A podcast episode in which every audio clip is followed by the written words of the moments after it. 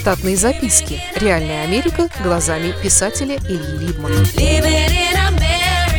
Кое-что о ремонтах жилья. Подготовка к ремонту жилья чаще всего неприятный и изнурительный процесс.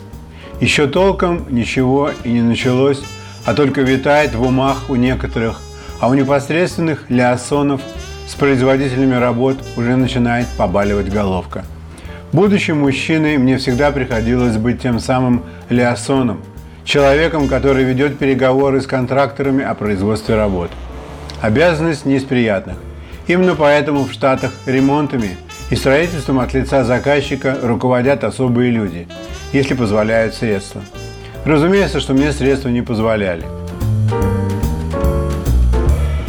Я всегда с ненавистью смотрю на рекламы, в которых показывают передовой инструмент и материалы для ремонта жилья.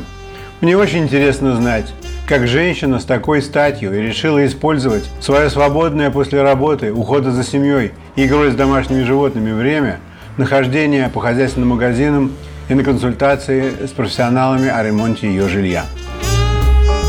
Преамбула такой рекламы смехотворно глупа. Никто не смотрит ее до конца. Так что до цвета стен и передовой техники нанесения красок на поверхности дело просто не доходит. Как я рассказывал ранее, американцы довольно редко ездят в отпуска, а стараются использовать пустное время на ремонтные работы собственного жилья. Я помню разговоры сотрудников, только что вернувшихся из отпуска. Один из них был венгром, другой – гаянцем, а третий – многоступенчатым американцем – Скажу сразу, ни один из них не выглядел отдохнувшим. Венгер летал к на Балатон ловить карпов. Гаянец ездил финансировать женитьбу своего брата. Столкнулся там с местным бандитизмом и с радостью вернулся в Нью-Йорк. И только многоступенчатый американец посвятил весь свой отпуск улучшению качества своей жизни через самопальное строительство нового. Он готовился к отпуску, покупал и сушил доски, чертил планы и детали соединения старого с новым. Про того американца знали все на службе после несчастного случая, который попал в местную газету. Пару лет назад на вечеринке по поводу окончания школы его дочкой у них в доме рухнул вниз балкон с людьми. Хорошо еще, что внизу было мелководное болото – именуемое сотрудником прудом. Так что все 32 человека отделались испугом и ушибами. У него на стене, у дверей выхода на балкон, было предупреждение на двух языках, как в лифтах. Не более полутора тонн или 20 человек. Но скажите, кто в здравом рассудке после выпитого и съеденного будет вести счет находящимся на балконе? Короче говоря, американский сотрудник жил безбалконно два года. Жена пилила его из-за потери жизненно важного пространства, а дети и животные смотрели на него с укором. И вот он соорудил новый балкон, еще краше прежнего, с самовыдвигающейся гофрированной крышей и местом для тренировки, пользования рыболовным спиннингом и клюшкой для гольфа. Все американские сотрудники смотрели на него с нескрываемой завистью, ведь он собственноручно улучшил условия жизни с минимальными затратами. Не напрасно он смотрел телепрограммы, в которых учат всех подряд, как сделать самостоятельно то или другое. Ну хорошо, история с балконами не кончилась. Той же осенью порывом ветра балкон оторвало и завалило в болото из-за гофрированной самодвигающейся крыши, сработавшей как большой парус.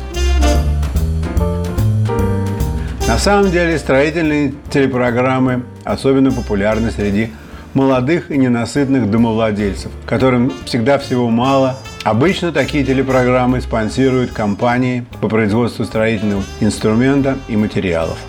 Профессиональные строители таких программ терпеть не могут. В первую очередь из-за того, что те отбивают у них потенциальную клиентуру. Сами никогда ремонтами не занимался. Не потому, что не смог бы, а скорее для поддержания баланса экономики. Дать возможность заработать тому, для кого это основная форма деятельности. Здесь очень важно не ошибиться. Мне с этим редко везло.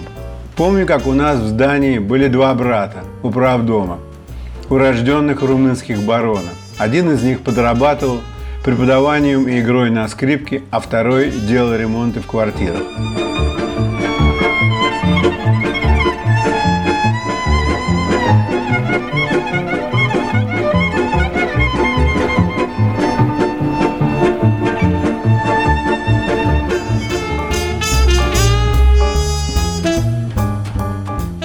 Вот, второй так и не смог завершить ремонт в нашей квартире однажды и не вернул нам авансовых денег даже через суд. В другой раз какой-то ханыга предложил моей партнерше отремонтировать и запустить в действие наш бассейн. Она повелась на дешевизну и обещанную скорость исполнения. Позже оказалось, что ханыга был шизоидным морпехом, убегавшим из стационара на весенние заработки раз в год. Он появлялся в местах с бассейнами к открытию сезона, находил трех-четырех лохов, разбирал у них фильтры и насосы и говорил их хозяевам, что некоторые части у фильтров и насосов вышли из строя, но он сможет достать их дешевле и быстрее, чем через магаз. Морпех брал негодные детали и уезжал за годными. Денег вперед он не брал – а брал их только тогда, когда доставлял необходимые детали. В этом и была его фишка. Он привозил необходимые детали, оставлял их, брал за них деньги и говорил, что установит детали послезавтра. Послезавтра он не появлялся, а ваши годные детали оказывались увезенными, как негодные от предыдущих по списку лохов. Год спустя я рассказывал эту историю моему партнеру по теннису. Он слушал и улыбался, а потом сказал, что пять лет назад сам проходил через такое. Но его морпех порезал себе вену, когда лохи поймали его. Вероятно, это было частью его ремесла для выживания. Штатные записки. Реальная Америка глазами писателя Ильи Либмана.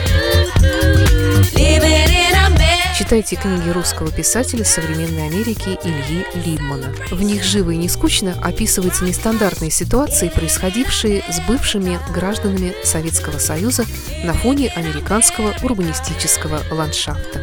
Повести «Алиса» с Райкой, «Второе дыхание», «Время апельсина» и «Малыш 21 века» можно приобрести в интернет-магазине «Литрес» или на сайте писателя читаливы.ру.